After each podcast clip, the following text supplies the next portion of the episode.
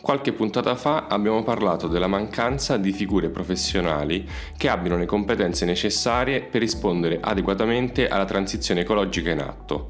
Vista l'importanza del tema, oggi cercheremo di capire come le università stanno formando studenti e studentesse affinché acquisiscano le competenze che ci consentiranno di essere pronti ad affrontare la transizione ecologica. Io sono Pier Giorgio Bianchi e vi racconto tutto appena dopo la sigla. Istruzione Italia. Il mondo delle università in meno di 5 minuti.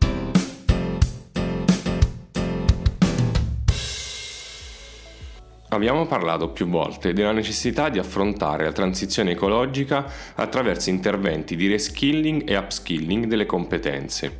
In Italia oggi questo è possibile anche grazie agli investimenti previsti dal PNRR che hanno l'obiettivo di diffondere e potenziare le competenze green. Dal lato della domanda di competenze, ciò che emerge, secondo il report di Union Camere sulle previsioni dei fabbisogni occupazionali e professionali in Italia, è che la richiesta di competenze green è del 62% 2% per le professioni tecniche e specializzate. Dal lato dell'offerta delle competenze, per formare futuri professionisti, le università hanno lanciato 50 nuovi corsi su tematiche legate alla sostenibilità durante l'anno accademico 2021-2022. Si tratta dell'86% in più rispetto all'anno accademico 19-20. Se guardiamo più nel dettaglio a questi 50 corsi, quasi il 60% fa riferimento a corsi STEM e il 25% ai corsi del gruppo economico.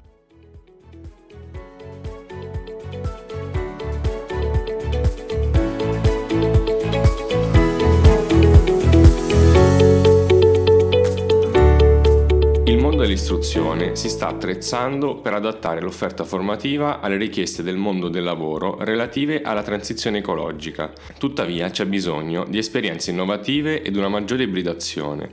A tal riguardo ci sono tre iniziative concrete da cui è possibile prendere spunto. La prima è il liceo quadriennale per la transizione ecologica e digitale, un percorso formativo che coinvolge 27 scuole superiori in tutta Italia, 4 università, Bocconi, Politecnico di Milano, Tor Vergata e Padova, e le aziende del consorzio Elis, sotto la presidenza di semestre dell'amministratore delegato di SNAM, Marco Alverà.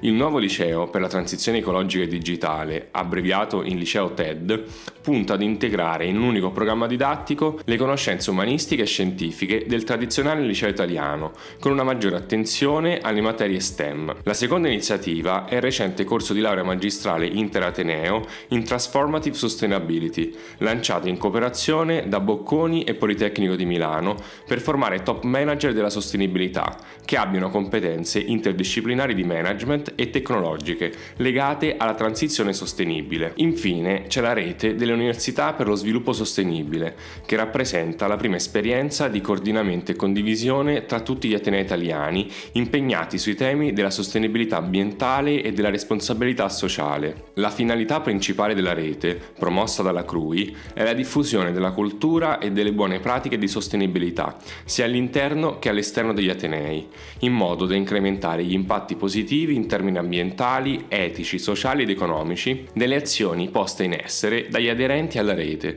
così da contribuire al raggiungimento degli SDGs. Sebbene le iniziative appena evidenziate siano notevoli, rappresentano pur sempre delle sperimentazioni e per valutarne i risultati occorrerà attendere. Tuttavia, le premesse sembrano essere positive. Detto questo, quali iniziative possono essere implementate per velocizzare la creazione di competenze necessarie ad affrontare la transizione ecologica? Come sempre, aspetto di ricevere le vostre idee. Potete iscrivermi su LinkedIn oppure contattarmi direttamente alla mia email pgb palermo genova bologna chiocciolatalentsventure.com e se questo podcast ti è piaciuto, seguilo su Apple Podcast o su Spotify e attiva le notifiche. Noi ci sentiamo la prossima settimana.